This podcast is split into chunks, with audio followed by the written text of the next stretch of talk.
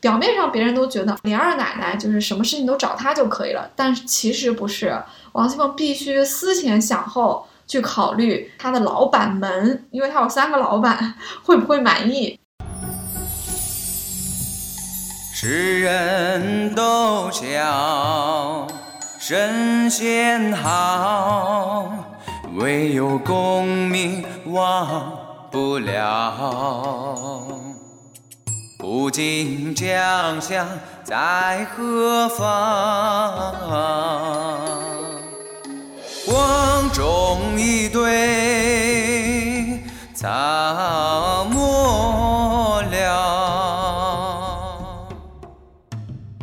Hello，大家好，欢迎收听多芬职场，我是主播伊万。本期呢，由我和刘丽来给大家讲《红楼看职场》系列。Hello，大家好，我是刘丽。今天我们要探讨的一个话题是，我们在公司里往往会看到有股东嘛，有一些董事会，但是呢，好像每一个人的能力不是很平均。比如说有一个股东，他可能出的钱比较多，那另外一个董事长呢，他可能能力就比较强，他就来掌管整个公司。那有一些人呢，他就只是在其中处于一个调和的作用，比如说像我们这些没有钱的小喽啰来看，哎，为什么会这样呢？就是应该把那些只出钱的，或者说起调和作用的这一批人把它退掉，就只要那种干事儿的、干活的，然后掌管整个公司的人，因为显得这样好像会比较有用一点。那真的是把能力强的人摆在一起，会让这个公司更强大吗？那为什么股东里面会有一些甩手掌柜呢？是他们真的不想管吗？那切入到《红楼梦》里面，我们就会想到两个人物啊，那就是王夫人和王熙凤。刘丽，你觉得他们两个人的关系会比较像这个股东股权的结构吗？有点像的啊、王夫人其实已经是在管理层了，所以她确实是股东之一。当然，她肯定不是最大的股东啊，因为贾府的权力的最高人物是贾母来着。那贾母下面是王夫人和邢夫人，那王熙凤是他们的再小的一辈。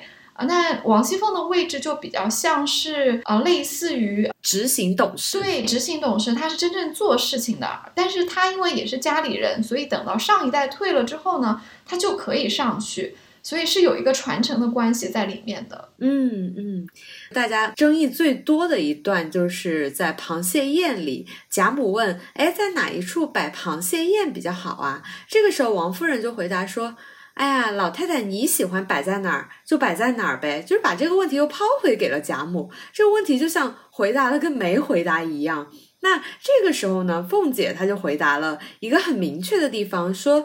不如摆在藕香榭下面。那个时候他已经把这些东西全部就弄好了，而且他还说出了很漂亮的理由。他说，那个山坡下面又有两棵桂花树，花开的正好，而且特别的香。周围呢又有河水，小溪流这样一流啊，那真的是蛮高雅的。大家坐在亭子里面，感觉到很敞亮，整个空气又很清新。那吃起蟹来，当然心情也就特别好了。网友们就评论说啊，你看从这个螃蟹宴的回答就能看得出，王夫人管家肯定没有王熙凤管得好。所以呢，王夫人在那里就是一个摆设，等于她就没有起到任何作用。你怎么看这一点呢？这一点的话，倒是要从王夫人的这个性格来看啊。首先，王夫人是一个性格相对和平的人，她比较不喜欢惹事，她也不喜欢冲突，并且她也很孝顺啊。她也知道贾母是家里的最高的掌权人，所以她经常是要把贾母的利益放在第一位的。她说老太太觉得哪里好就摆在哪里，可以理解为说她完全就是要顺着老太太意思，然后不想去自己拿主意。另一方面，可能也反映了她的性格是属于那种比较怕出错，也不想担责任的那种。那王熙凤就跟她相反，你看王熙凤还只是一个孙媳妇，但是王熙凤就敢拿主意，她就敢提议说，哎，那就摆在我香榭吧。这里确实是一个性格的差异，写的是比较清楚的。这可能也是他们两个人在这个股权结构里的位置决定的，因为王夫人这个时候有一点点退居二线。他虽然有权利，但是他不太管事，所以在这个场合呢，他也不是特别喜欢去拿主意。但是王熙凤是一个公开的管家的少奶奶，所以呃，这个主意由王熙凤来拿，于她的个性、于她的身份也都是合适的。当然了，王熙凤也知道，就是贾母特别喜欢花花草草。对，因为王熙凤本来也聪明伶俐嘛，能说会道，心里也知道贾母喜欢什么，所以她提到的贾母都会很满意。螃蟹宴上这种对话其实是挺默契的，表面上看起来好像王夫人没有什么能力，不会管。王熙凤大放异彩，提的意见贾母都很喜欢，但事实上也未尝不是这一对姑侄他们的默契使然。因为别忘了，王夫人和王熙凤是有血缘关系的，他们是姑姑和侄女的关系。我在这里会阴谋论一下，我会觉得王夫人知道凤姐已经在藕香榭下面。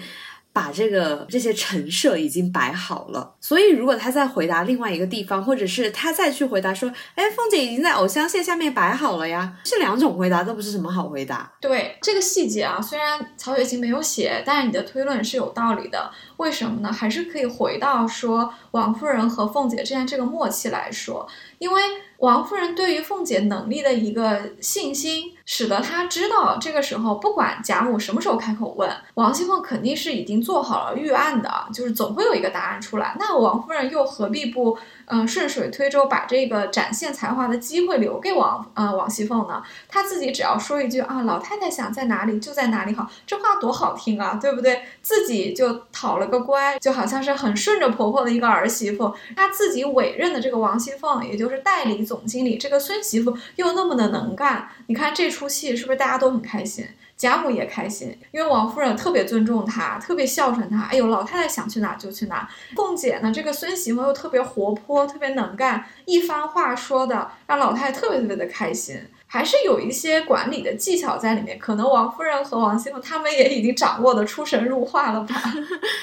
哎，那你说贾母这个当初股权结构最大的人，她在沿袭下来的时候，王夫人为什么不把这一摊子事儿接住呢？就反而是要让给王熙凤呢？这个问题啊，可能有一点点大，因为它还和其他几个问题相关啊。关于贾母、贾政和贾赦这三家的关系啊，其实还有一点点微妙的。我们从第三回林黛玉进贾府的时候就可以看到，贾母其实是和小儿子就是贾政一家住的，也就是他和贾政、王夫人还有贾宝玉这家住在一起。那贾母在的地方就是祖屋嘛，就是他们家的正房啊，因为毕竟贾母是最高的荣国公的夫人，对不对？那贾母在的地方，那当然就是家里的祖传的大宅喽。那可是大儿子贾赦呢，嘿，不住在这个地方。假设其实是住在他们的园子外面的，当然也是一个比较豪华的，也有亭台楼阁的，但是确实不在一起，因为书中是明确写到说。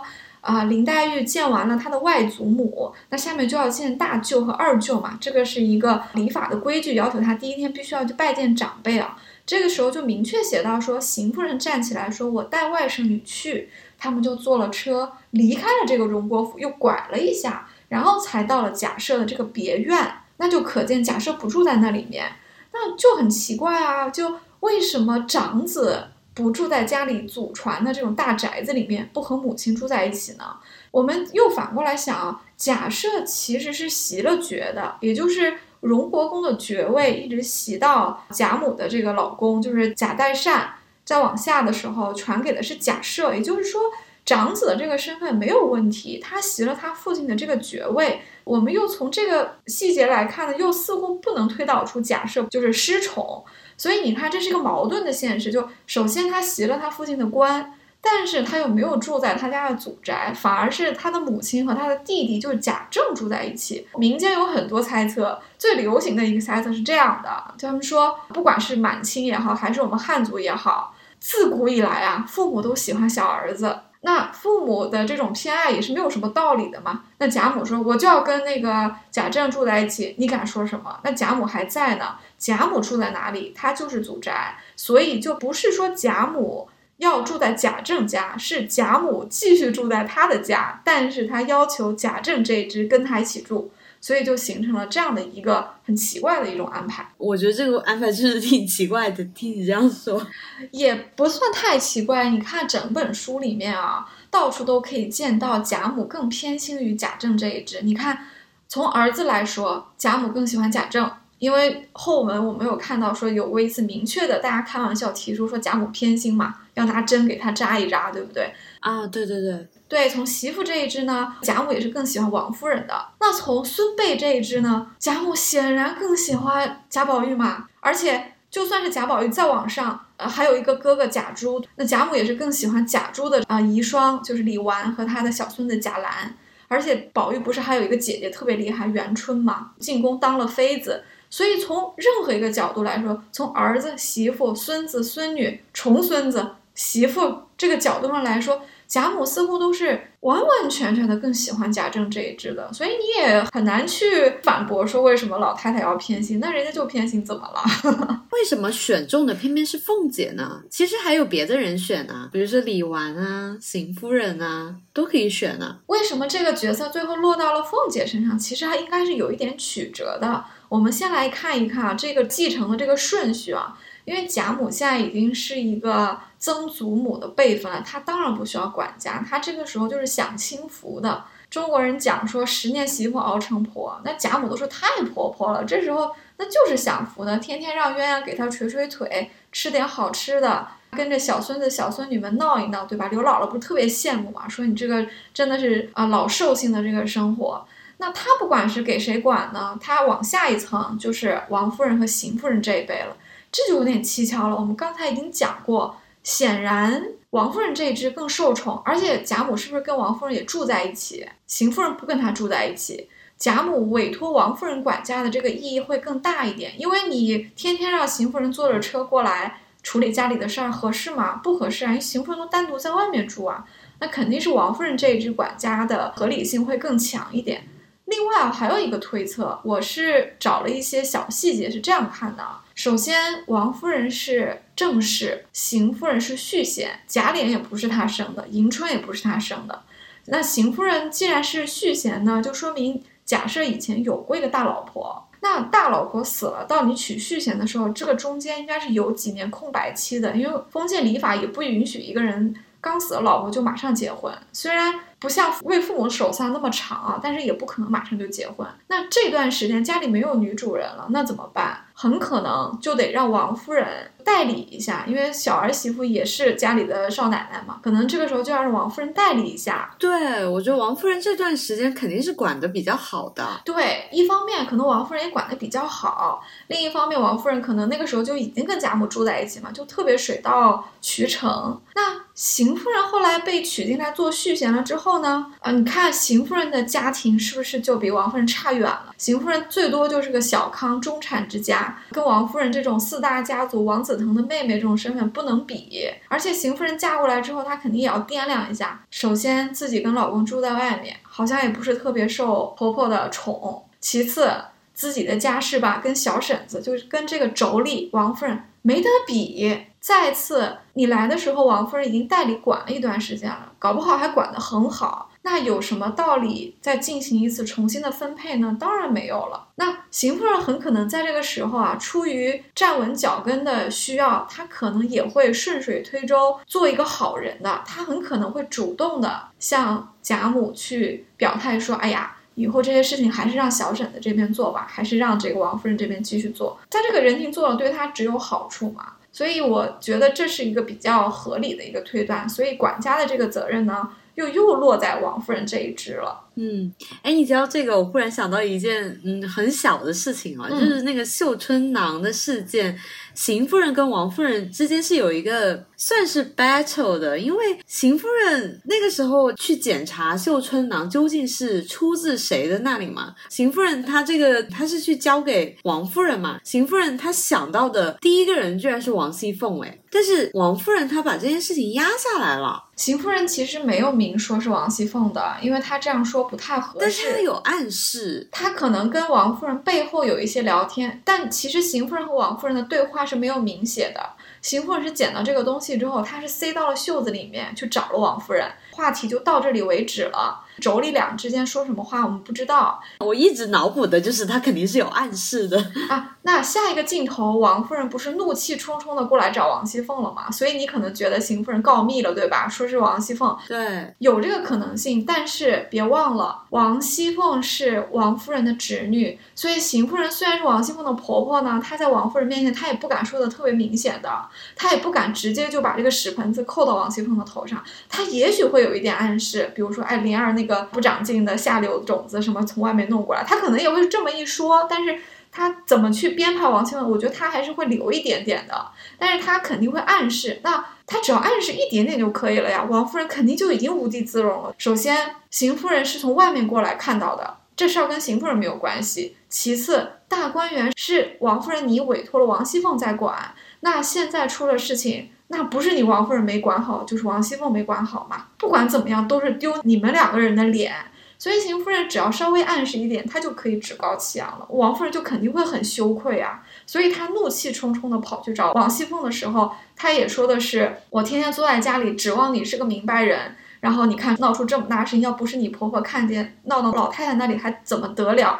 其实王夫人的意思就是说，我是信任你才给你李家的，你看你这个事情没有处理好，园子里出了什么事情，你看你还把我也连累了。然后我们两个在老太太面前都难看，其实这样的一个意思。所以邢夫人和王夫人之间肯定是有一些 battle 在的，但是在他们那个身份的贵妇人里面呢，他们不会把话说的特别难听，因为他们两个人都退居二线了。但是他们两个人是可以去暗示你的团队有问题，你的手下有问题，所以你看王夫人不就生气了吗？嗯，不过从绣春囊的事件，我们也可以。从中看出，王熙凤她既然是空降到贾府做一个管家，那绣春囊事件一发生，也会知道王熙凤她其实背后的。老板是王夫人呢，可以这么说吗？她其实可以算是背后老板，因为王夫人她可以去责备他，她除了从这个长辈这个身份方面可以去责备他以外，她另外也是说，哎，我把这个家给你管，然后结果你还管成这个样子，就是会生气啊。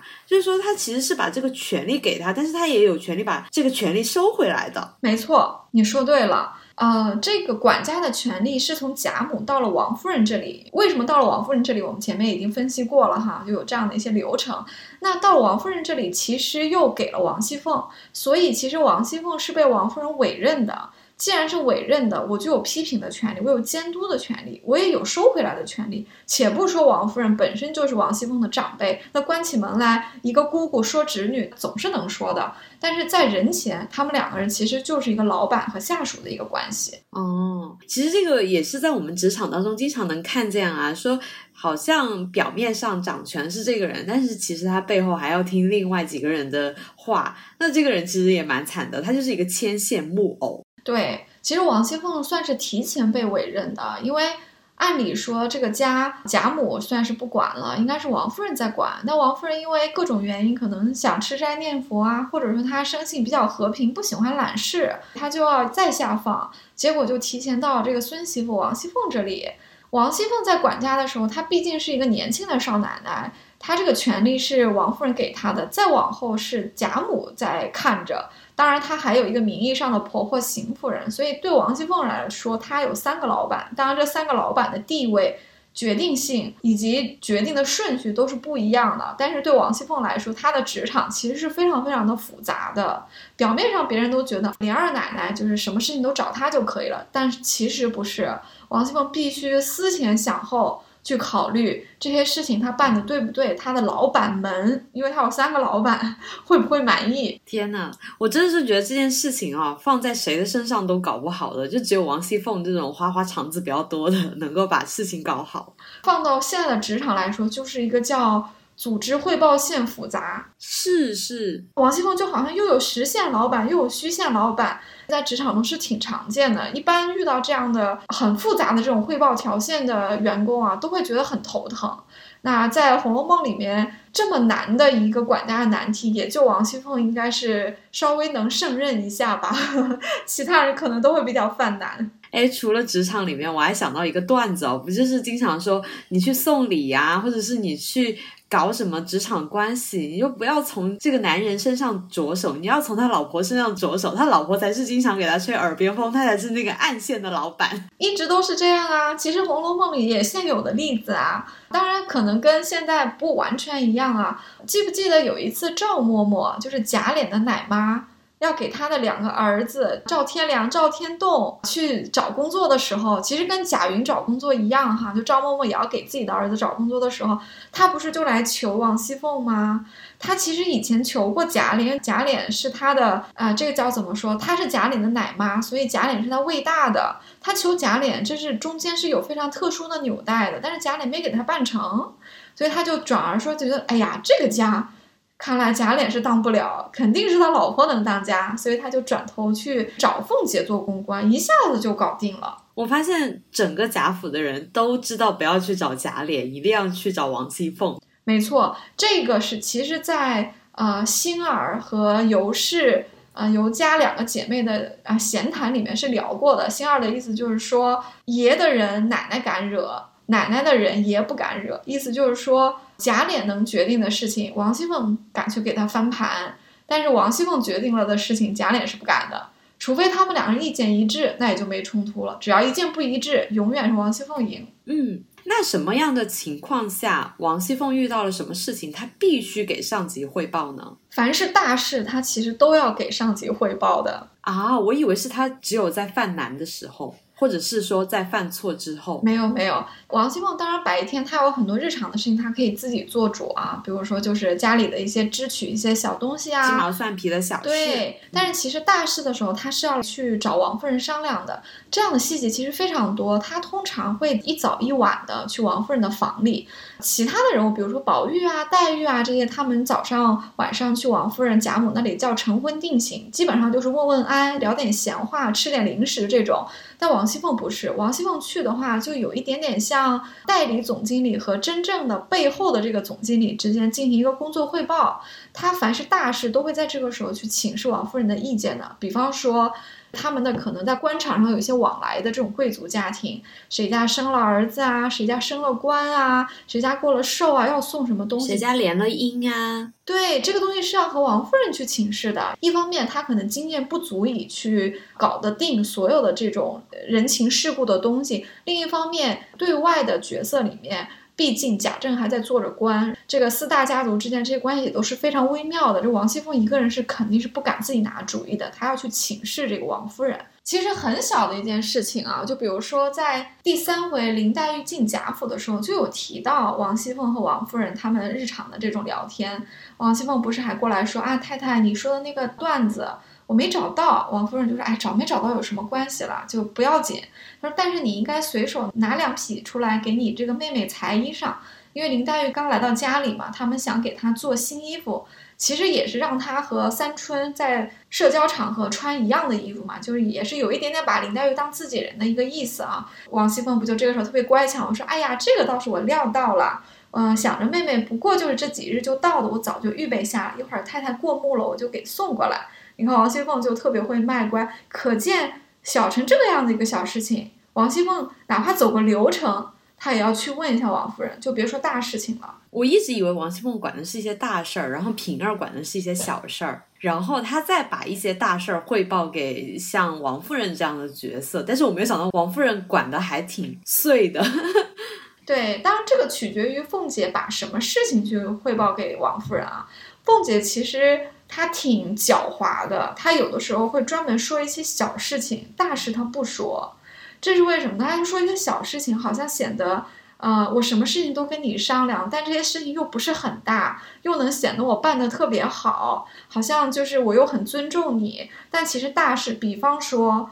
王熙凤在外面偷偷收人家三千两，又偷了贾琏的官印去打诉讼官司，间接的害死了张金波。这事儿她怎么会跟人说呢？她绝对不会跟王夫人说，但是她却会在王夫人那里说一些什么？哎呀，前儿甄大嫂子叫我过去坐坐，明天倒没有什么事儿。啊，王夫人就说：“哎呀，有事儿你也该去做做，这是他的好意。你看，他就说这些有的没的，大事他不说。其实他非常狡猾，他知道王夫人呢物欲也比较淡薄，然后也比较信任他，比较放权。”所以他在王夫人面前说的都是这种什么给林黛玉裁衣裳、去东府做客这种有的没的一些家眷之间的小事情。大的事情，比如说他放高利贷，他打诉讼官司去贪污，这些事情他可不会在他那儿说。哎，我发现凤姐哦，她这招经常会用，她不只是在王夫人面前会用，她在贾琏身上也会用。小事她就是事无巨细的说，哎呀，这是贾琏，你看这个事情应该怎么办啊？那个事情应该怎么办啊？那大事她从来不会去问贾琏这种事情应该怎么办。对，贾琏其实早就看透了，但是贾琏。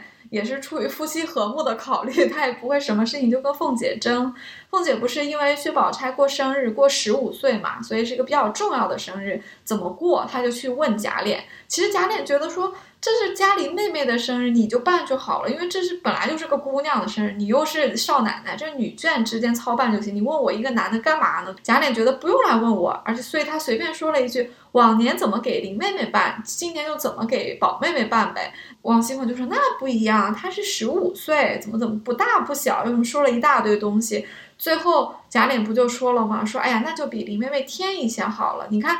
王熙凤就是把这么一个其实也不是很重要的东西去跟贾琏说，他就是自己擅自做主，给薛宝钗的生日多添一点，比林黛玉多一点。其实也没有人能说什么，因为宝钗比林黛玉大嘛，她先到十五岁，你就先给她过呗，这没什么可比的。但是她就非得长篇大套的跟贾琏商量半天。他还说：“哎呀，你又说了，要是我自己做主意，你又说我不跟你商量，我这不是好好跟你商量吗？”贾琏就说：“哎呀，我不要那个虚人情。”就贾琏就知道说这种小事情吧，你就是拿过来跟我叨叨两句，其实这就是一个虚的人情，你根本就没有卖我面子，我也不认。贾琏知道有些事情，比如说大事啊，像他在外面跟那女人有什么事情，那王熙凤可不会放手的，可得揪着他这个小辫子。哎，说到情感问题哦，王熙凤真的是对贾琏有一点 PUA，这个我们可以放到《红楼梦顿》里面去细谈，他是怎么。逐步的把贾琏 PUA 到了，就是两个夫妻关系这么和睦。可以可以，贾琏和王熙凤的这个感情，其实中间的层次非常多，他们也有一点点现代夫妻的这种影子。因为不管贾琏如何看待男女关系，但其实凤姐似乎对于一夫一妻以及两个人之间那种独占性非常非常的坚持。我们下次在《红楼梦》里面专门就这个话题再聊一聊吧。嗯嗯。那么今天的话题，我们再拉回这个最大的股东，也就是贾母啊。贾母她好像出钱应该是算是最多的，那她真的是任何事情都不管吗？她是真的一点都不管王熙凤，每天都看王熙凤这样闹腾吗？那当然不是，贾母现在就相当于一个公司的董事长，董事长其实是身居高位，但是基本上不出现在办公室里的，但是有些事情你还得向他汇报。可能一个星期汇报一两次大事就可以了，而且董事长是有自己的秘书的嘛，就相当于鸳鸯这种角色，就是董秘啊。有些小事情，鸳鸯其实背后就跟贾母就已经交代过了，所以贾母其实什么都知道。但是他既然已经退居二线，就不适合每一个家里的管理上的小事再去发表意见或者去干涉，他也要放权，因为不放权，呃，下一代怎么成长起来，对吧？你毕竟年纪这么大，有一天就不在了。所以贾母是很懂这方面的智慧的，但贾母是完全放权，然后对他们放任自流吗？完全没有。贾母非常非常的聪明，她总是会适时的挑一些时机出来，不管是王夫人还是王熙凤，她会点一下的，而且她会在人前点，她点的又非常的委婉，她就让被点的人听明白了，自己知道该做什么事情。别人呢也听明白了这个被点的人应该做什么事情，但是大家的面子都很好看。所以贾母实在是太了不起了。我给你举一个例子，贾母怎么管理啊？我们说一个小事就可以了，我们不用说大事。刘姥姥来大观园的时候，那个绿烟罗吗？对，我就想说这个，太聪明了，一晚。像刘姥姥进来这种事情，我觉得其实是很小一件事情，为什么大家要汇报给贾母呢？这个汇报其实是王熙凤做主的啊，所以这就可见王熙凤是一个非常能够独立、有主见。而且很有魄力，敢自己做决定的，这个应该不是王夫人做主，因为王夫人属于多一事不如少一事嘛。那为什么王熙凤敢做这个主呢？因为首先这是刘姥姥第二次来了，第一次来的时候，其实她没有见到其他人，对吧？她没有见到王夫人，因为王夫人不想见。王夫人在幕后，她这样有一个转圜的余地嘛。她不是周瑞家的说了，有话你就跟那个莲二奶奶说，也是一样的。他不就对凤姐说了嘛，然后凤姐就给了他钱，他就拿回去。过了一个冬，地里收成也好了，所以他后来就拿了很多的瓜果蔬菜过来报恩嘛。这是二进荣国府的时候，第二次进荣国府的时候，那凤姐一看刘姥姥，可能她也觉得刘姥姥人庄稼人很实在。很懂得恩情，而且她也觉得刘姥姥其实还挺讨人喜欢的一个农妇人啊。可能凤姐这个时候动了一点恻隐之心吧，也或者是我也不知道是不是凤姐觉得感觉上老太太和刘姥姥能谈得来，反正她就做主了。她肯定就是私下里通过鸳鸯跟贾母去提了，她不一定自己有时间去说，但是凤姐和鸳鸯之间的互动是很多的。所以可能就透过鸳鸯，就让贾母知道了。贾母心情特别好，那就是把这老亲家留下来几天，那就有了后面这出戏。所以可见，其实凤姐是很敢做决定的。你看这个决定要王夫人，她就不会这么做。嗯嗯。那我们刚刚要提到的一点就是，贾母她到了潇湘馆的时候，她提到的那个窗帘。是的，这个戏写的非常有意思。是叫绿烟罗还是软烟罗？软烟罗，但是林黛玉的窗子不是软烟罗做的。嗯，其实是他们在讲窗纱的时候提到了软烟罗。其实是这样啊，软烟罗是在他们的交谈里面提到的，因为有人去开箱子找布料嘛。王熙凤就说：“哎呀，我长这么大没有见过这些布料。”贾母就说：“你才几岁就见过几样没处放的东西，就来说嘴了。”然后凤姐不是。非常的啊卖关嘛，就哎呀老祖宗说给我听嘛，大家也很开心。凤姐这种有的时候巴结一下老太太，其实是可爱的啊，也不一定要往那些不好的地方去想。那贾母就说啊，这个东西啊，当年有什么什么颜色，都是贡品，年纪比你们还大呢，也难怪你们没见过。但这出戏里面。讲到管理才能啊，还是另外一件事情，就是贾母处理的非常的微妙，非常的好。就是贾母应该也不经常去林黛玉的屋里嘛，因为贾母住在自己的屋，她年纪大了，腿脚也不好。那姑娘小姐们各自有自己的屋，林黛玉每天是要去她外祖母那里去请安的，贾母不用去她那个屋里嘛。但因为刘姥姥过来，贾母特别的开心，特别有兴致，就要带着她一起去看大观园。就去了潇湘馆，他到了潇湘馆一看，说林黛玉那个纱窗就旧了，然后说那个他这个纱呀本来就是绿的，外面又是个竹林，这两个颜色冲在一起不好看。再说这个纱新糊上的时候是翠的好看，时间长就褪色了就不好看。他就回头说那个楼上有一些什么拿有些什么样的纱。啊，好像是叫禅意纱。他说拿一批银红的过来替他糊窗子。贾母这句话是说给谁听的呢？其实说给王夫人听的。为什么？因为对贾母来说，林黛玉是她的外孙女。林黛玉对贾母来说是自己人。一个外祖母疼外孙女是很正常的。那外孙女住到我们家，平时照顾她的事情，这个责任就落在舅母身上了。那舅舅平时要在外面嘛，不可能去关心外甥女嘛。所以他这句话其实就说给王夫人听。哎，这个媳妇你家怎么当的呀？怎么外甥女的屋子里的纱都这样，你没有注意到呢？别人都能听得出来。贾母这话一问，王夫人一定得给个说法了，因为这个责任一定是给舅母的。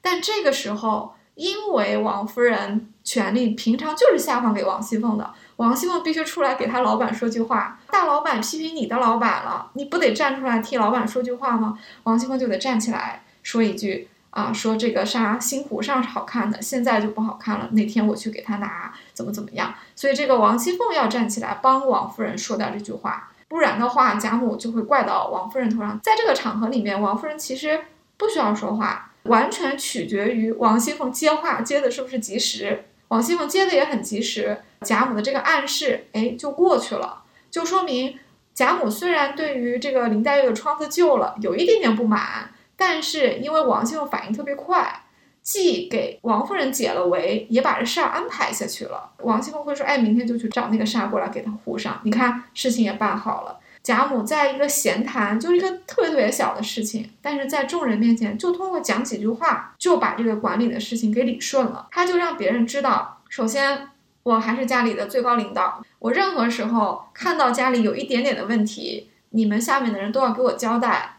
至于你是王夫人直接给我交代，还是你委派的这个代理总经理王熙凤给我交代，这我不管，你们把事儿办好就行。所以你看。就这些小事里面都是能看出来贾母是属于呃虽退未退吧。嗯，哎，你知道这个会让我想起什么吗？我又会觉得像软烟罗呀，或者是蝉翼纱，还有霞影纱这种，它就很像我们现在提到的一些奢侈品品牌，就是那种世界顶级的香奈儿啊、爱马仕啊、LV 啊，就像这种。贾母在回忆他们的时候，就很像是，哎，我在回忆我库房那个箱子里面搁置了半个世纪的软烟罗，就好像在回忆整个市场文明产业的一个。衰败兴衰的一个过程，也是我经历了这个呃所谓的商业战局没有烟火的战争下来的这种感慨，就会有这种感觉。对，因为贾家其实也是由盛转衰嘛，所以说在贾母她年轻的时代，贾家应该是势力是比较鼎盛的，所以贾母收藏了很多好的东西。但是到王夫人的时候就差了一点。再到王熙凤的时候，就又差了一点。王夫人自己也说过呀，有一次王熙凤不是说要给姨娘啊，还有这些太太们要减少一些丫头嘛？王夫人就说：“哎呀，不要减他们的了，要减的话就减我吧，就从我这儿开始减，不要减那些小姐们的丫头。”她说他们也没几个人，有的也不怎么像话，不远比啊。她说就比一下你林妹妹的母亲。啊，未出阁时是何等的金尊玉贵，何等的娇生惯养，那才是个千金小姐的样子。从王夫人的嘴里面就能看出来，贾母那个时候可能家里非常的好。到贾敏以及王夫人，他们是同代人啊，家里应该还可以。但是到了王熙凤啊、贾宝玉啊、林黛玉这一代，就一代不如一代了。所以家里的东西也都是只有老太太那边，或者说。收藏了很多年那才是好东西，到他们小辈那，都已经没有什么好东西了，所以王熙凤就没有看过那么好的这种布料。因为这个布料都是贾母那个年代收过来的，可能也放在库房里比较深的地方。平时如果不拿出来的话，王熙凤根本就没有见过这个世面。所以我说才像奢侈品嘛，一个老花的包包，你真的是可以传承下去。没错，没错，是老太太压箱底的东西还不止这些布料呢。她不是经常像小叮当一样变出一个东西来，她说赏给她喜欢的这种小辈们吗？她给过贾宝玉这个雀金泥，她也给过薛宝琴拂叶球。嗯，就是他喜欢的东西，他就会哎，隔一段时间翻一个东西出来说，哎，这个给你，这个给你。薛宝钗的屋子太素净，他不是也对鸳鸯说嘛？他说，哎，给他拿一个什么什么盆景放在这儿，再给他拿一个什么什么帐子点缀一下。对，把他这个帐子换了，这些都是老太太的东西，老太太东西都是好东西。天哪，我好想知道他箱子里究竟有些什么啊！对，就没有开箱的一个节目。我们可以在《红楼梦》顿里面再聊一下贾母是如何开箱的。我们来聊一下她开箱好了。啊，可以可以。贾母似乎有一个像小叮当一样的口袋，里面有各种各样的好东西，又有好的衣服，又有珠宝，又有人参。我们下一次可以来聊一聊。嗯，好的，那我们本期节目差不多就聊到这里了。这一期我们就是聊的也是跟职场比较密切相关的，就是大家可能了解的是一个我们。普通打工人不知道的上层的领导这个层面的股权结构以及他们的复杂的人际关系，那有可能你现在所处的这个阶段也有一个实权的老板，你不知道哦，要小心留意一下你身边。欢迎留言给我们，有没有注意到这样的职场的小状况？是的，在上层之间也有他们之间权力制衡的一些游戏。比如说王夫人和邢夫人，还有贾母，还有王熙凤，他们都算是管理层，但是他们的地位呢，又都有微妙的一些区别，所以这种管家的安排其实就是一种权力的制衡。往深了说也比较深奥了，但如果说你比较有心的话，在你自己的组织里面或者身边进行观察，可能也会有很多意想不到的发现。哎，你知道我就是啊，我之前就是觉得，哎，我怎么老给这个领导说的时候，他永远都会要等一下再回我。然后后来我就发现，哎，好像真正做决定的人不是他。嗯，这个其实还不是一朝一夕能练成的。但王熙凤可能是确实是比较有天赋。你看王熙凤从一开始管家，似乎就得到了大家的好评，可见她对于观察谁掌权、谁听谁的、讨好谁就能搞定自己的工作，她其实是很有一套，她悟性特别的高。但大部分人呢是做不到王熙凤这样的，但是大部分人的天分呢也没有那么差。其实去多加观察或者是多加体会，其实是能够勤能补拙的。当然，还有一个打小抄的办法，就是可以从像《红楼梦》这样的这种经典里面去啊、偷学，因为贾府就已经非常复杂了，贾府的权力结构、人事结构已经非常的复杂。如果我们能够把王熙凤和啊、王夫人啊、邢夫人啊、贾母啊，甚至有一些小姐们之间的这种互动的一些小细节，我们能够揣摩清楚它背后的意思的话，我觉得我们在职场上应该就会更进一步了。嗯，好的，期待你的留言，我们下期再见，感谢刘丽，好，拜拜。拜拜。世人都晓神仙好，只有金银忘不了。终朝之恨举无多，积道多时